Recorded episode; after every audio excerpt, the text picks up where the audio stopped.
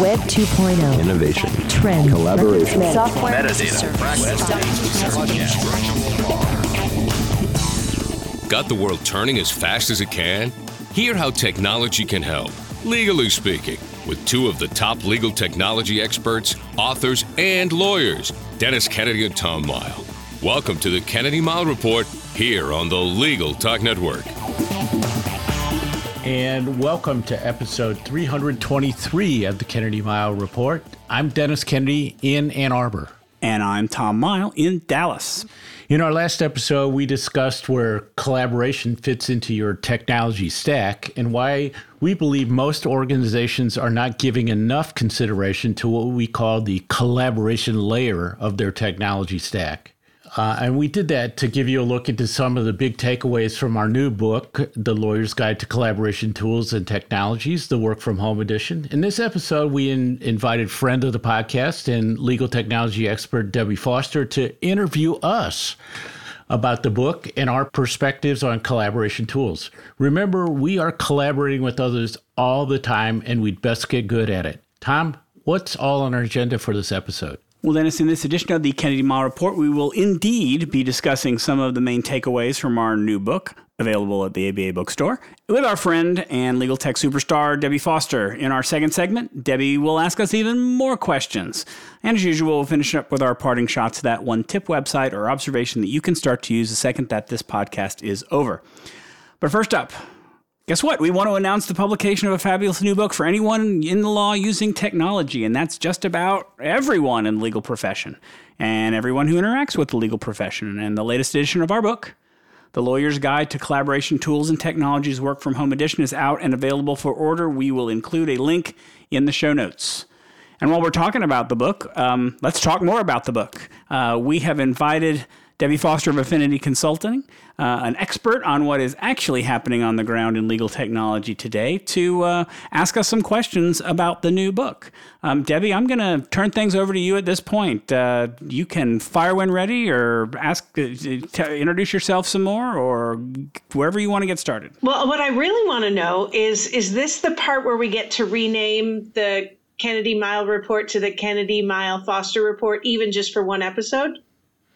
Mm, no. I would say you need a good 25 episodes under your belt before we can add your name to it. Gotcha, gotcha. Okay. Well, let's jump in and talk about your book, which, by the way, uh, not that I would say anything different, but what a great book it is. And it covers so many amazing topics around collaboration, not just about collaborating on documents or meetings. And I, I really, really enjoyed reading the book. But I do have some questions. I would love to know first, Tom, I'm going to pitch this one to you. What was the biggest thing you learned in writing the second edition of this book? You know what I learned the most is um, I'm going to chicken out on this question sort of because this is the thing that I keep learning. This is the what third edition of the book I think is that we've done and both editions what I have learned so much of is how collaboration tools change and how many tools we talked about in previous books that just didn't exist anymore. They were gone. It was like they never existed. They were wiped from the landscape. We had to remove them from the book, um, which shows that there's a lot of um, impermanence around collab- some collaboration tools. However, some of the big ones, the ones that I think we spent a lot of time talking about in the book, um, have grown and have gained more uh, prominence in our lives, in lawyers' lives. We'll talk about that as part of the the past couple of years with COVID. So I, I feel like I feel like some tools are tools are fly by night. Some tools are there to stay. And so that my my lesson there is um, when you're choosing collaboration tools pay attention to who the vendor is and don't just go looking to to see one and say hey this meets all of my criteria. Learn as much as you can about them to see are they going to be a vendor that's going to be here in a year or less or is this is this somebody that is going to be a good partner for us moving forward? And so, what I would say is is something that uh, it was one was sort of this reinforcement of what I felt from the beginning, which is a collaboration is a team sport, and so you need to think in terms of the whole team.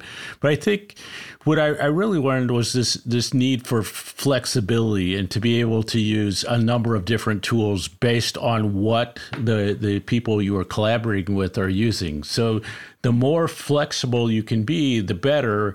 And sort of, uh, you know, my mantra in collaboration tools is is make it make yourself easy to work with. And I think if you use that as a guiding principle, that got reinforced uh, for me as as uh, as we were writing this book.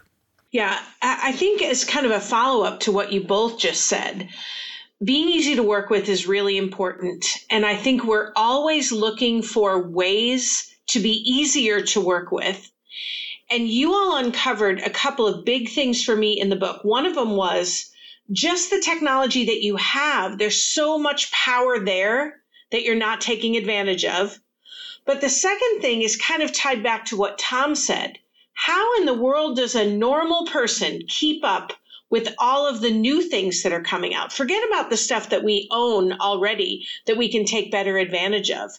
What is your recommendation for how to not get tool exhaustion? Like, uh, not always be looking for something better. I feel like that is something that that our clients struggle with all the time. Is maybe I just need something new when they have so much power in just what they already own. So, Dennis, how about you on that one? Well, I mean, I think this is you know the classic case of the perfect being the enemy of the good. And I, you know, when I teach law students, I I jokingly say uh, something that most lawyers will say anyway, and they'll hear throughout their career that people went to law school because they didn't want to to do math anymore, or they didn't want to do math and science. And, and, sort of what I found is that lawyers will take on almost any legal problem, but they totally freeze up when it comes to technology. And, and I, I don't know why. I mean, I uh, why that is. So I, I think it's a matter of kind of just paying attention to what's going on in the world. I think there's like tons of learning you know, through COVID, especially on what the adjacent professions are doing. So look at what doctors are doing with patient portals. Look at, you know, what your dentist is doing. You know, look at those, you know, what accountants and your tax return people are doing and say, why should I be doing that? Uh, they're starting to become easier to work with. And I'm going back to doing it the, you know, like the old ways and kind of get stuck in there and saying, oh, the technology is too hard. When if I just spend, you know, dedicate a little bit of time, you know, every week or so to saying I just want to kind of follow what's going on in the in the, the legal technology world, you're going to identify some things that help you. And you know, the focus is always on what problem do I have in front of me that that the technology might solve, and you just kind of keep asking that question and paying attention to what's going on. And there's some things that are just going to jump out at you and start with the small steps, as we always say. You know, when I was reading a while back about a productivity author was talking about how when we're all kind of uh, in search for the best productivity tools, that when we start to feel like we aren't as productive, we blame it on the tool. Um, and not on our process. And so we have to go and find the latest tool. And then for a little bit, we have a new task manager and suddenly we feel great amazingly productive until like three months later when it, we have a bad patch. I, I think it's the same with collaboration tools. So so i would say two things. I, I, but I, I don't think it's a problem. I don't think it's a bad thing to say hey we're using this right now for that are there new tools out there that have new features? Are there features that I want to think about that I don't know about? I think e- exploring every now and again to see what is new is useful, and having a good resource, which, by the way, the collaboration tools directory that we created as part of the book is a great resource. It's a curated set of all the sites we mentioned in the book. I'm adding new sites all the time as I learn about them. Um, I'm taking sites off that turn out to, to, to, be going away. I think that's a great place to go and look. Take a look and see if you see anything new. And then, even better, most of these tools, most of the tools we talk about, you know, take out the Microsofts of the world, most of them offer free trials. So, you know, don't dive in immediately. Stick your toes in and see if you like something. Take a trial. There's nothing wrong with doing that on a periodic basis. Um, but to, to Dennis's point, don't let perfect be the enemy of the good, and don't go switching just because you feel like the ga- the grass may be greener somewhere else. Yeah, I love that you're keeping up that that resource um, guide. I think that will be incredibly helpful. So uh, I don't want to bring a cliche into this, but it has been said multiple times. I'm not even sure who the originator of the comment was that COVID advanced legal tech 10 years in 10 months. I don't know if that's actually true or not, but I'd love to hear from your perspective on the collaboration side of things. Did we fast forward 10 years and 10 months when it comes to collaboration, Tom? I would say 10 years is a stretch. I would say that it is amazing to me how many lawyers started talking about just Zoom after when COVID started. It's just the fact that they discovered a tool that how long has Zoom been around? 2014, 2013. I mean, it's been around for almost 10 years and it was just suddenly discovered by most lawyers in the world in the year 2020. So forcing lawyers and uh, digital signatures and and and and you know getting away with the paper signature um, I think is another big one but forcing lawyers to think about a different way of doing their work was I think a big shift in things whether it moved forward 10 years I don't know um, I, I would say and and I'm I'm gonna borrow just a little bit from one of the other questions here, which is, you know, what changed since the last edition? I think COVID brought around a lot of this change. Obviously, the amount of meeting tools that people are, are, are using, or the, the, the fact that people are using more Zoom, more Microsoft Teams to meet, that's a big change from the last edition. But here's the other piece. The other piece that I think is huge is the number of tools that sprang up around meetings saying, you know what, let's make our meetings more effective. Let's um, have something that takes down all of our notes while we're talking. Let's have something that allows us to have good stand up meetings or one on one meetings with people. Let's have meeting tools that allow us to do asynchronous meetings instead of regular meetings. Those things, I don't, I, I, if they existed before COVID, they weren't very prominent. They weren't something that we were paying attention to. And now they are all over the place. So I think that and I think lawyers are not even really taking as much advantage of those tools as they are as they should be. I mean, I think I see some who are using things like Otter.ai to transcribe meetings and things like that, but I still don't see a lot of these tools popping up in the legal field. So I would say yes, it advanced, but not ten years. Um, I, I would give it like four, four years, maybe five, something like that, at least in collaboration. I like to, my version of it is I, I think it advanced legal tech 10 months in 10 months. I mean, you know, it's I'm to too me, optimistic, like, aren't I? Okay. All right. No, I mean, I think Tom and I, you, I think we talked about this on a podcast once. If you, if you said to us in 2019 that where we find ourselves right now was like 10 years of advance, we would be like in a different field. I mean, it's like, you'd say, yes, it advanced online meetings, video conferencing, a few other things, but I, you know, I, uh, worked with a very large law firm, and you know they sent me an invoice, and I went to pay on credit card, and uh, they don't take credit cards. I mean, like I'm like, come on, you're like, what what year are we in? So I think we're seeing these, you know, little bits here and there, and you see, especially in uh, what I would call like the the new the newest generation of lawyers in small firms. I think are doing super cool things, you know, with with technology and, and collaboration from the beginning. I think you see some some really cool stuff in client portals, but that's not like uh, that technology has been around for a long time, and I think you know my experience talking with law, or uh, working with law students is they are not impressed. Uh, it, it, imp- saying they're impressed with the technology in the law firms they go to is is is not a word they would ever use. That they're taking a step backwards. So, I think it's a good thing, and, and maybe it's a good sales thing, and puts pressure on people. But you know, uh, I don't think that legal tech advanced as much or changed as much as the whole world changed. All right, so Dennis, I'm going to throw this one to you. If a genie was going to grant you three wishes to improve the use of collaboration technologies in the legal profession, what are the three wishes? But they can't be more than 30 seconds each. I'd say that you take a strong, like a hard look at the patient portals with your uh, with your medical uh, or your healthcare providers. I would say talk to the people you work with and I would figure out uh, the the most important things you need to do and then use the platforms that you had to do that. And to me, that means Microsoft 365 uh, for uh, using the collaboration component of it much more intensively. How was that for timing, Tom? Well, that was good That's timing. pretty Does that mean I get to answer it now?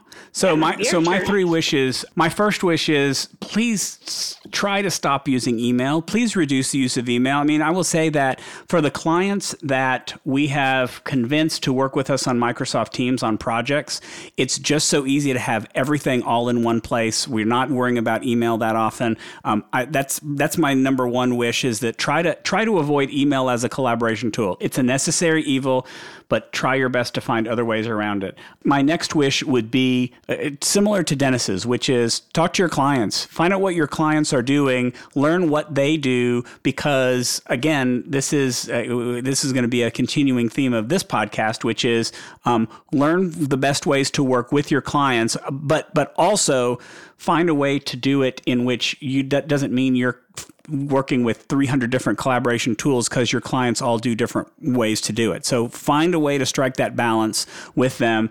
And then my third, my third wish, um, I guess my third wish is spend more time looking at the tools you have right now. Learn about the collaboration. I'm hoping that you did this during COVID. You learned different ways that they can collaborate, but maybe not. So take a look at those tools. Really learn how to make good use out of those tools and what they do. I think that will do you better than searching for a another tool out there. Uh, you may already have it in your house. All right, that's the first set of questions. I think uh, Dennis and I are relatively unscathed. So uh, before we move on to the next bit of uh, questions from Debbie, let's take a quick break for a message from our sponsors. Be the best resource you can for your Spanish speaking clients with the Spanish Group's legal translation service. Experienced translators ensure accurate translation of your documents with same day delivery. Confidentiality is ensured, and the Spanish Group guarantees acceptance for certified translations. All that, and their rates are competitive. If you need other languages, the Spanish Group translates in over 140 languages. Mention Legal Talk 20 when you request your quote for 20% off your first translation. Visit thespanishgroup.org. Filing court documents, serving legal papers, collecting electronic signatures, all critical parts of the litigation process, yet ones that are time consuming and error prone. But what if you could do more straight from your case or document management software? InfoTrack automates data entry, document selection, tracking, and information syncing across all these core tasks and more by integrating with your core systems like Clio, Smokeball, Leap, MyCase, and others. Spend more time on substantive legal work and less time on busy work. Learn how simple it can be at infotrack.com/simple.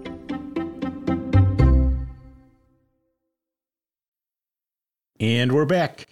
Debbie, let's get back to your questions about our book, The Lawyer's Guide to Collaboration Tools and Technologies, Work from Home Edition. What's up next? So, speaking of the work from home edition, I think work from home is one of the biggest struggles that law firms and, and legal departments and everyone is really still facing, trying to find the right amount of balance. But I'd love to hear from you all, and maybe we'll start with Tom here. How much did work from home drive the use of co- collaboration tools? And is it going to continue to be the thing that drives things forward? I actually like the second part of that question better. Will it continue to drive things forward? I'll get to that in just a second. I think it did a lot to drive the use of collaboration tools. I think it had a lot to do with the fact that suddenly, you know, we, we've been talking about this in our circles, in legal technology circles. We've been talking about using the cloud and how to how to make use of the cloud for I don't know 10, 15 years. And now when people were working from home, they had no choice but to use the cloud. I mean, that was the only option to be able to share documents. You ju- you couldn't put things on a server and get to it in an easy way. You couldn't have meetings without using the cloud. Um, and so I think that working from home was a huge change and should have been a huge measure of adoption for uh, of collaboration tools by law firms. Now, will it continue to drive things forward? I think that's the more interesting question because we are seeing more and more firms going back to the office. The real question that I have there is there appears to be, and Dennis will say this more often than I will, there appears to be some desire to, quote, go back to the same old way we were doing things beforehand because that's what we're used to doing. But I will also say, the courts aren't planning to go back to the same old way. They're still doing virtual things. There, there are more things that are, you know, they're they're they're striking a balance now. They're not having trials by Zoom anymore because more people are going back to the courthouse, but they're having hearings by Zoom and you set up for those. So they've now found a hybrid. They've now found a, a mixed approach. I think that's going to happen more often is is to look for ways to make collaboration work. Look at the things that worked while we were working from home and then now that more people are working in the office i think that there's going to be some value in let's let's pick the things that worked well then and see if we can adapt them to whatever this new work environment is that we're going to be in. Yeah, I would I would go a little bit further even than time. I would say that that uh, enabling the ability of, of uh, people to work from home was the the biggest driver um, during COVID, especially at the beginning. Um, that's where people, you know, firms had to get up to speed. I think whether it continues to be a driver going forward, I think is tricky. And there's a dynamic that needs to be worked out as we kind of are, you know, uh, I would say we're in this sort of low low trough of the the waves of COVID. So we'll we'll see. You know, the future is a little bit unknown there, but um, definitely lawyers, especially newer lawyers and and some older lawyers, uh, want to have that flexibility that comes with working from home, and especially if any kind of, of commute at all. You're sort of wondering like, what's the point of it anymore? That's what I think has really been called into question, and where the collaboration tools uh, come into play. So, to the extent that lawyers were, weren't already looking at cloud tools, they definitely are now. And then when you have uh, you know, like the natural disasters like Hurricane Ian, uh, which Tom and I sweated a little bit about uh, Debbie being safe enough through that. That's going to drive firms that aren't already on the cloud into the cloud because uh, just the the whole disaster recovery thing and it's you know so that cloud infrastructure is going to be a part of existing firms that have been through that. But anyway who's starting a new firm is going to be uh, built using cloud tools and that just flat out enables uh, collaboration technologies. So i think that work from home will be part of that dynamic but it's sort of rethinking where you can be most efficient, most productive, and uh, what's the best way to do the work your clients need. So the natural disaster thing is certainly interesting, and you know we were all doing this work when Katrina happened. What I don't know what year that was, but um, it's got uh, gosh, seventeen or eighteen years ago. Yeah, it, it wasn't like, like 2000, 2005, I think.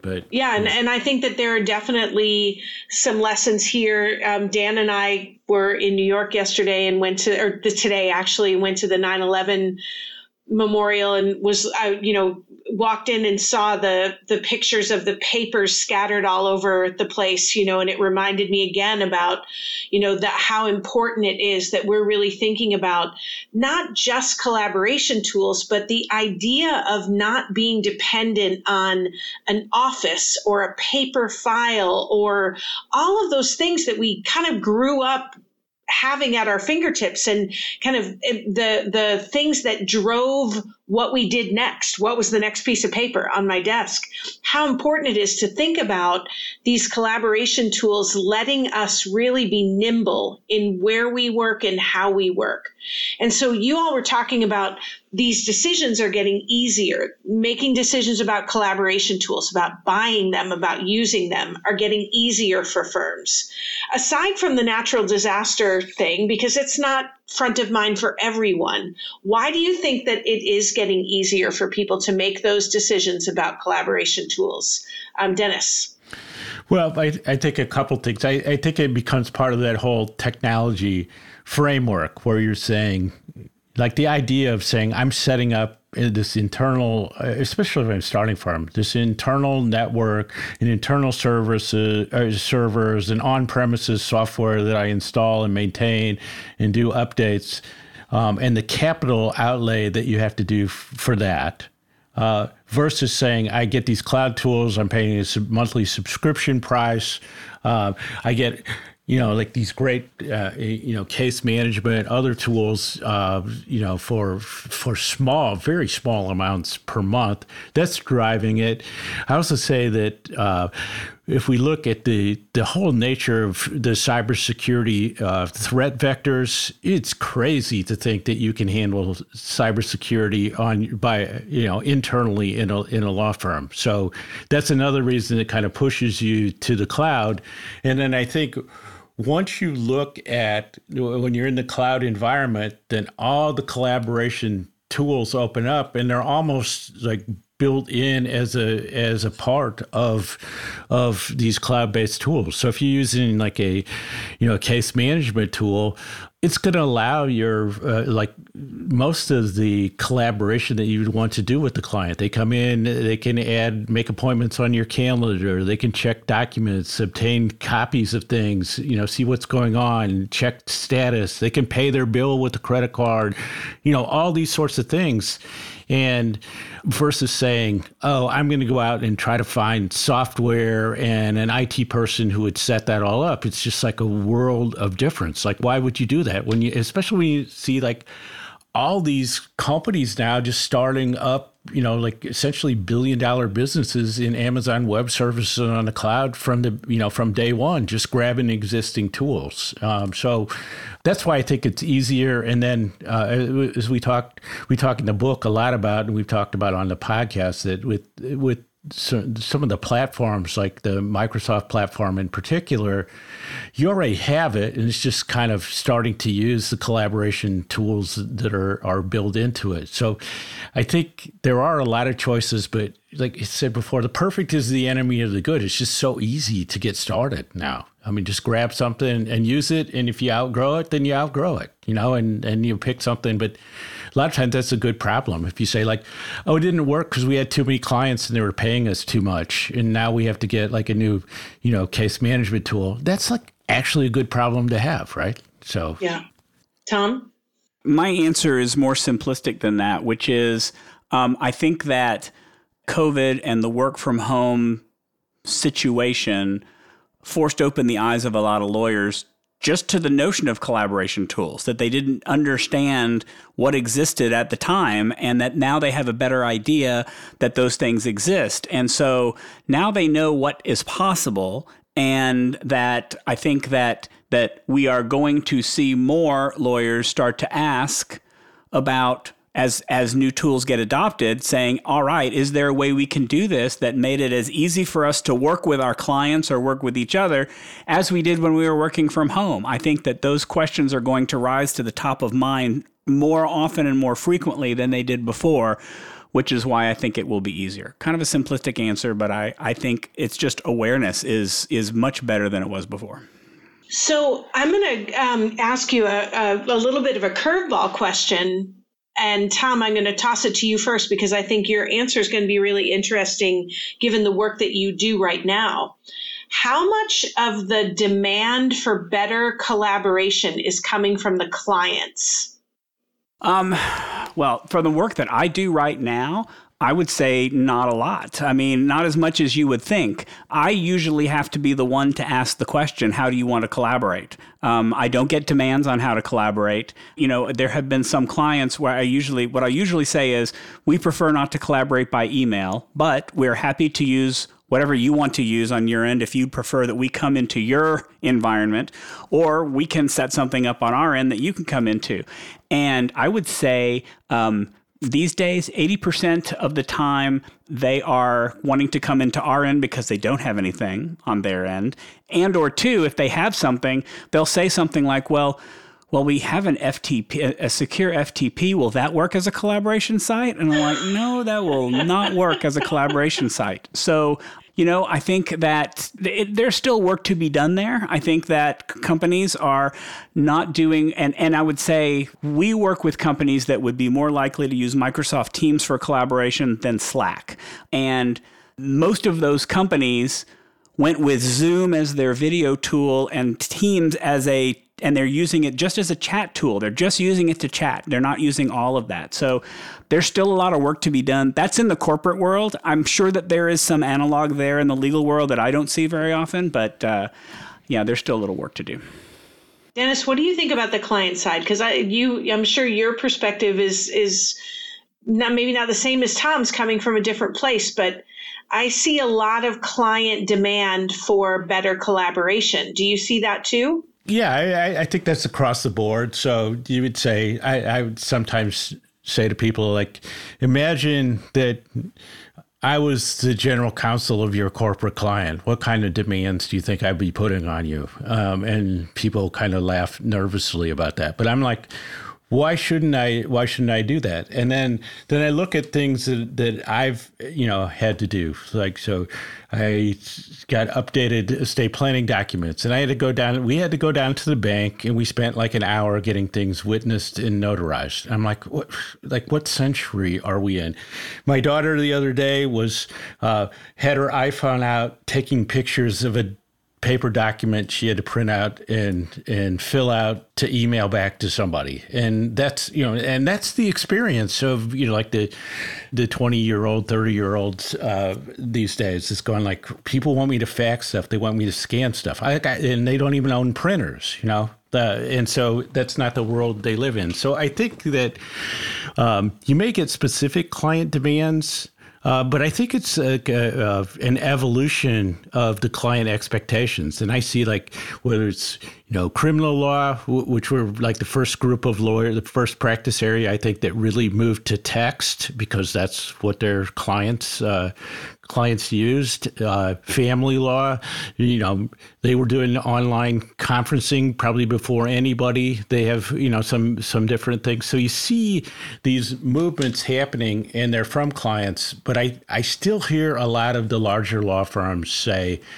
we use this and our clients need to use that because we don't want to have like 500 different things. And to go like there, there's not 500 different programs for one thing. That it's easy to standardize. And i hate to tell you this but from the large corporate client side truth be told the big law firms are a dime a dozen, you know, and that in in this market, if you say like we're going to make it hard for you to work with us, then we can there's there's a hundred law firms that would be happy to to take that business from you.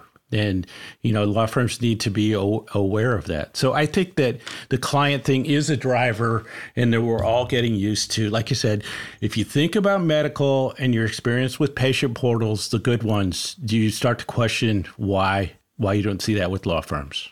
Yeah. And that's the competition yeah well so i'm wondering if people are listening to this and thinking, oh my gosh, where do I even get started?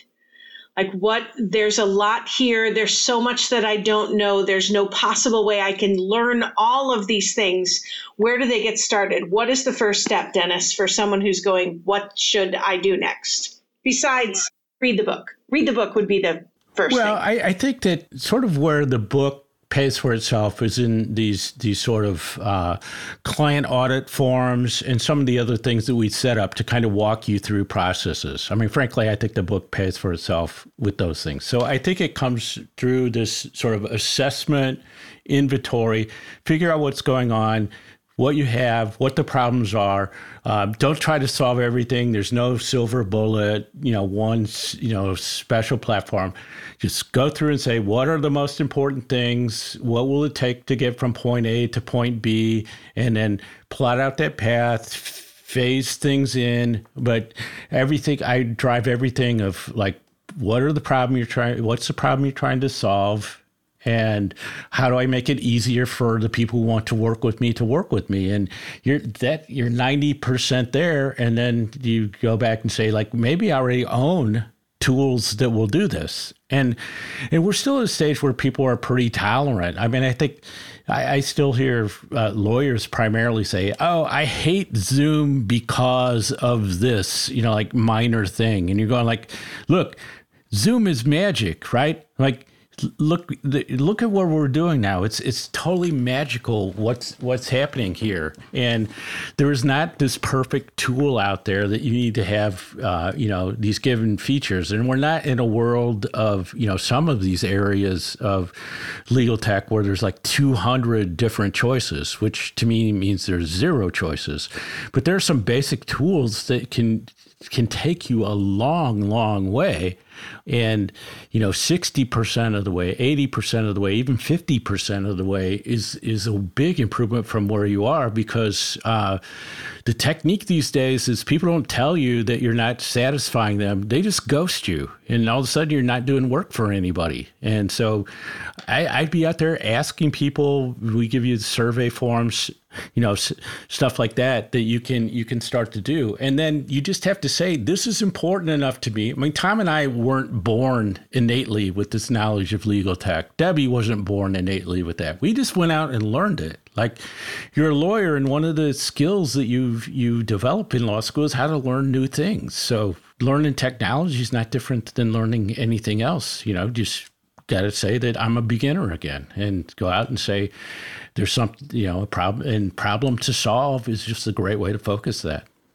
Tom so I just realized as you're answering that that it's hard um, to ask a question. What is the first thing you should do when both Dennis and I basically agree on what the first thing should be? So I'll answer the question in a slightly different way and say, go open Microsoft Word or Excel or Adobe Acrobat and look for the share function. Look for the share button on a Word document and and and think, "Oh my gosh, I could share a link with somebody rather than emailing the document as an attachment to them." And go and explore and see what tools are available to you to actually share collaborate within the applications that you're using on a regular basis. If you're not used to doing any kind of collaboration, go and just click there. There's a in, in if you're using a most up-to-date version of Word or Excel or PowerPoint, there will be a button up there that says share. Click on it and see what happens. That's I that's a good first step to take.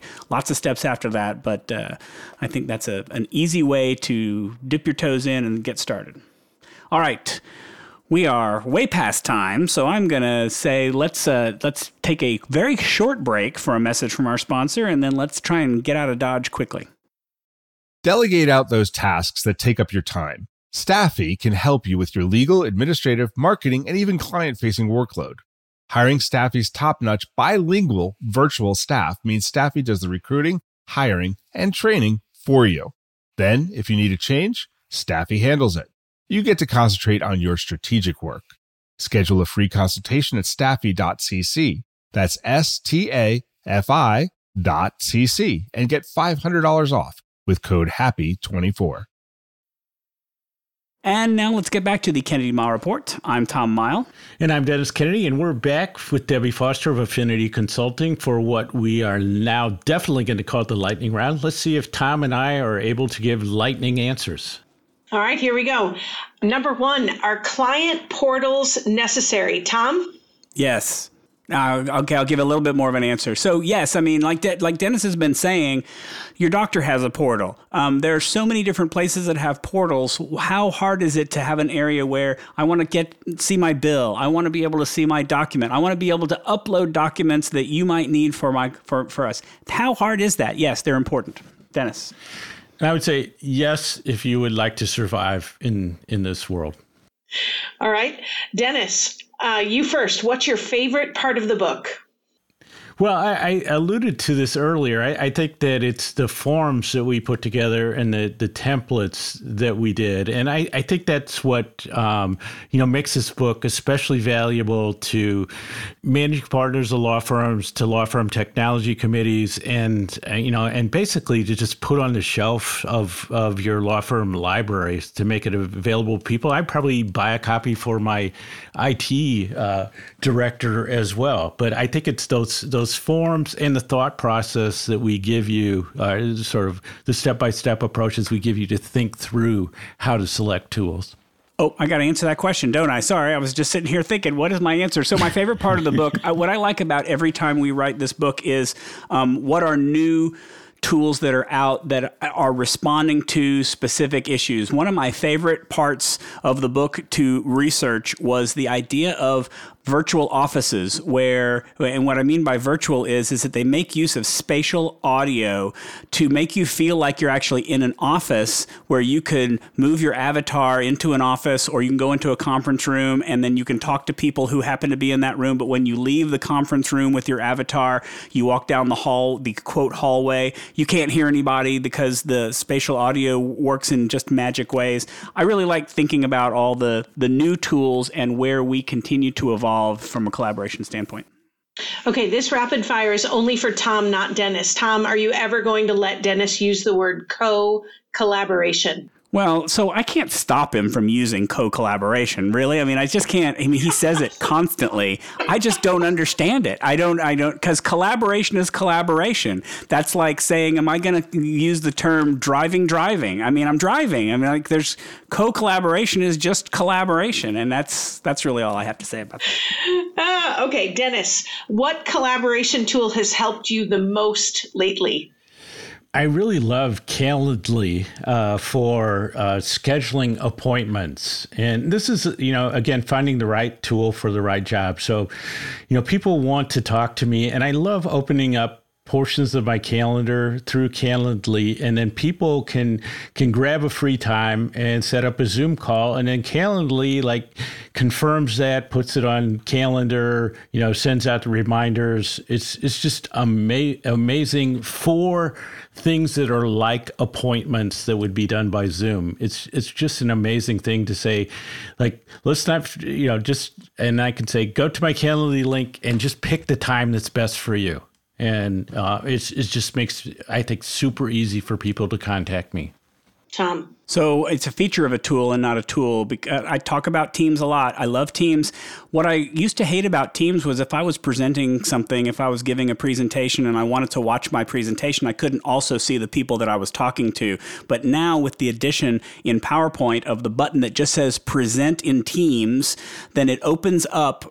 It's just an amazing tool because one, it opens up PowerPoint in presentation mode within Teams so you can see everybody. It allows people to actually move back and forward in your deck if you choose to allow them to do that. You can annotate, you can see notes. It's just it was it's something I use now constantly because it makes presenting in Teams so much easier. Okay, sidebar, I just learned something new. I'm going to have to go check that out. I had no idea that existed. That's awesome. Okay, Tom, who will benefit the most from buying this book? I think who will benefit the most are those lawyers and legal professionals who might not be collaborating as much as they need to or realizing, hey, um, we're doing it the old fashioned way. We're still mired in paper. We're still sending emails more often. We are faxing more often than we want to. Um, I, I, hope that's not happening very often. I, I, hope that COVID did away with the fax to a large extent, but you never know. I think that I think that the the the ones who benefit the most from this are, are those who want to learn more about how to collaborate and what the right tools to think about collaborating are. And then I suppose also those who are already collaborating but want to look at new tools and new things, new ways to do it that they might not have thought about before that's everybody though. So I just basically said it's for everybody. Well, I I, yeah, I think the for me as I was writing the book, I was thinking most about what I would call decision makers in the legal profession and decision makers who want their law firm or their law department to survive into the future because um, collaboration is essential. Clients are going to expect it, and this just kind of is, uh, you know, just the ante that you need to come up with to stay in the game over the next, you know, ten years. I think that's, you know, the ten months uh, advance in ten years. I, I don't agree with that, but I would say that if you want to survive for ten years, you're going to be heavy, heavy in collaboration. And uh, the next book we'll be talking about, we'll be able to talk about metaverse and blockchain and, and stuff like that um, in ways that we weren't able to do for this book. But um, there's a lot that's going to be coming. You know, as as long as uh, you know we the countries in the world don't manage to to blow us all up, uh, we'll be uh, there's a lot to look forward to. All right, last rapid fire anything else that you want to mention? One last thing about the book that maybe I didn't ask you about. Dennis, you go first. No, I, I think I, I think I mentioned it. I, I think that, like I said, the value I think comes from the processes and the templates and the forms that we give you. I think that if you took our client survey for, form from the book and sent it to your clients, you would like uh, your ROI on buying the book would be amazing. Tom? The link is in the show notes. Buy the book. That's all I'm going to say. We are way past time. So I want to say thank you so much to Debbie Foster uh, for humoring us and asking us some great questions. And we look forward to getting you back on the podcast so that you can increase your chances of having your name added to the show at some point in time in the future. Now it's time for our parting shots, and we're going to make Debbie stick around, um, and because we know she's she's also going to have one great tip, website, or observation you can use the second this podcast ends. Uh, Debbie, take it away. So I'm going to go with Calendly, and I know that you just said it, Dennis, but I, Calendly has literally changed the way that I schedule and the way that I give people access to my calendar. But I want to first say that I listened to a very short podcast, and of course, I can't remember which podcast it was, that said that um, this uh, here's my calendar link to schedule email has gotten out of control. Too many people are doing it. It's disrespectful. You don't even have time to you know, get me scheduled on your calendar. You want to send me a link. And, and I think that the magic there is in how you offer up your calendar link. So for those of you who have steered clear of that because you think that that's kind of awkward, I add my calendar link and say, we have a couple of options. I'm happy to work with you one on one and schedule something, but if it's easier for you, here's a link to my calendar and you can see all the times that I'm available. And if you can't find something that works, just let me know and we'll work on something else. And I've never gotten any pushback on that, but I love, I, I there's two quick things about Calendly, Calendly. Number one, it's not exactly a Calendly thing, but I use my email signatures to give people five or six different options. So I just literally right click in my signature and say, one hour appointment two weeks from now. That's what the signature is called. So they can't even pick a time for two weeks or 30 minute appointment ASAP as soon as they want to do it. And the second thing is I use it for specific scheduling. So if I have a firm that's going to use a calendar link to schedule 10 meetings for one on one conversations with me, I create an availability schedule just for that firm with just the dates I want them to be able to schedule it and I send them that magical link and they can't schedule before, they can't schedule after, they can just schedule in that window. And it's so powerful. They have a polling tool. It's really, I love it. That's my parting shot. All right, uh, my parting shot is is it may be something that you have already experienced, uh, but if not, I continue to experience it on a regular basis. I get I experience this often enough that I'm making it a parting shot, which is if you find yourself using more than one meeting tool per day, whether that's Teams or Zoom or Google Meet. And you also have uh, headphones or a speaker or a microphone that's not your laptop or your desktop built in make sure that whatever meeting tool you have has not hijacked and or reconfigured the tools that you're using. I can't tell you how many meetings I'm on where somebody joins and they just came from a Teams meeting and they're logging into a Zoom meeting or gosh forbid somebody who came from a GoToWebinar meeting today and we couldn't hear them because their because their their headphones or their speaker didn't work anymore. So um, always do a check when you start a new tool up. Do do that microphone check. Teams or Zoom lets you do it immediately. You can do it very easily in any of the tools that you have. Just check it out because you will be doing yourself and all of your meeting attendees a favor by making sure that all your equipment is working before you join the meeting. Dennis. Very timely time. I just had the thing with Google Meet today, and they totally hide where you can find the settings to make those those changes back. So su- super annoying there. Um, and then just to echo what uh, Debbie was saying, that I also use Calendly to say to make things easier for you. I'm offering this Calendly option so you can just grab the time that's best for you. So I don't say like it's for me, it's really for for them. But my parting shot is my newest project, which I'm not going to go into in, in much detail here. But I decided uh, and got Tom's help on on doing this uh, as sort of like a next step in using Notion. Was I've I created a set of resources uh, for law department innovation, which is sort of going to be my theme going forward, and I created something called the Law Department Innovation Library, which is a set of different uh, resources that I'll keep building over time, like uh, Tom is doing with our collaboration tools guide. But I build it out in Notion so it's easy to update and maintain.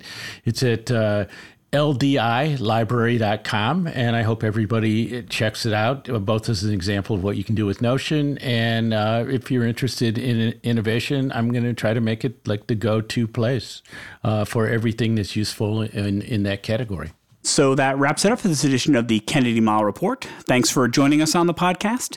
You can find show notes for this episode on the Legal Talk Network's page for the show. If you like what you hear, please subscribe to our podcast in iTunes, on the Legal Talk Network site, or in your favorite podcast app. If you'd like to get in touch with us, you can always reach out to us on LinkedIn.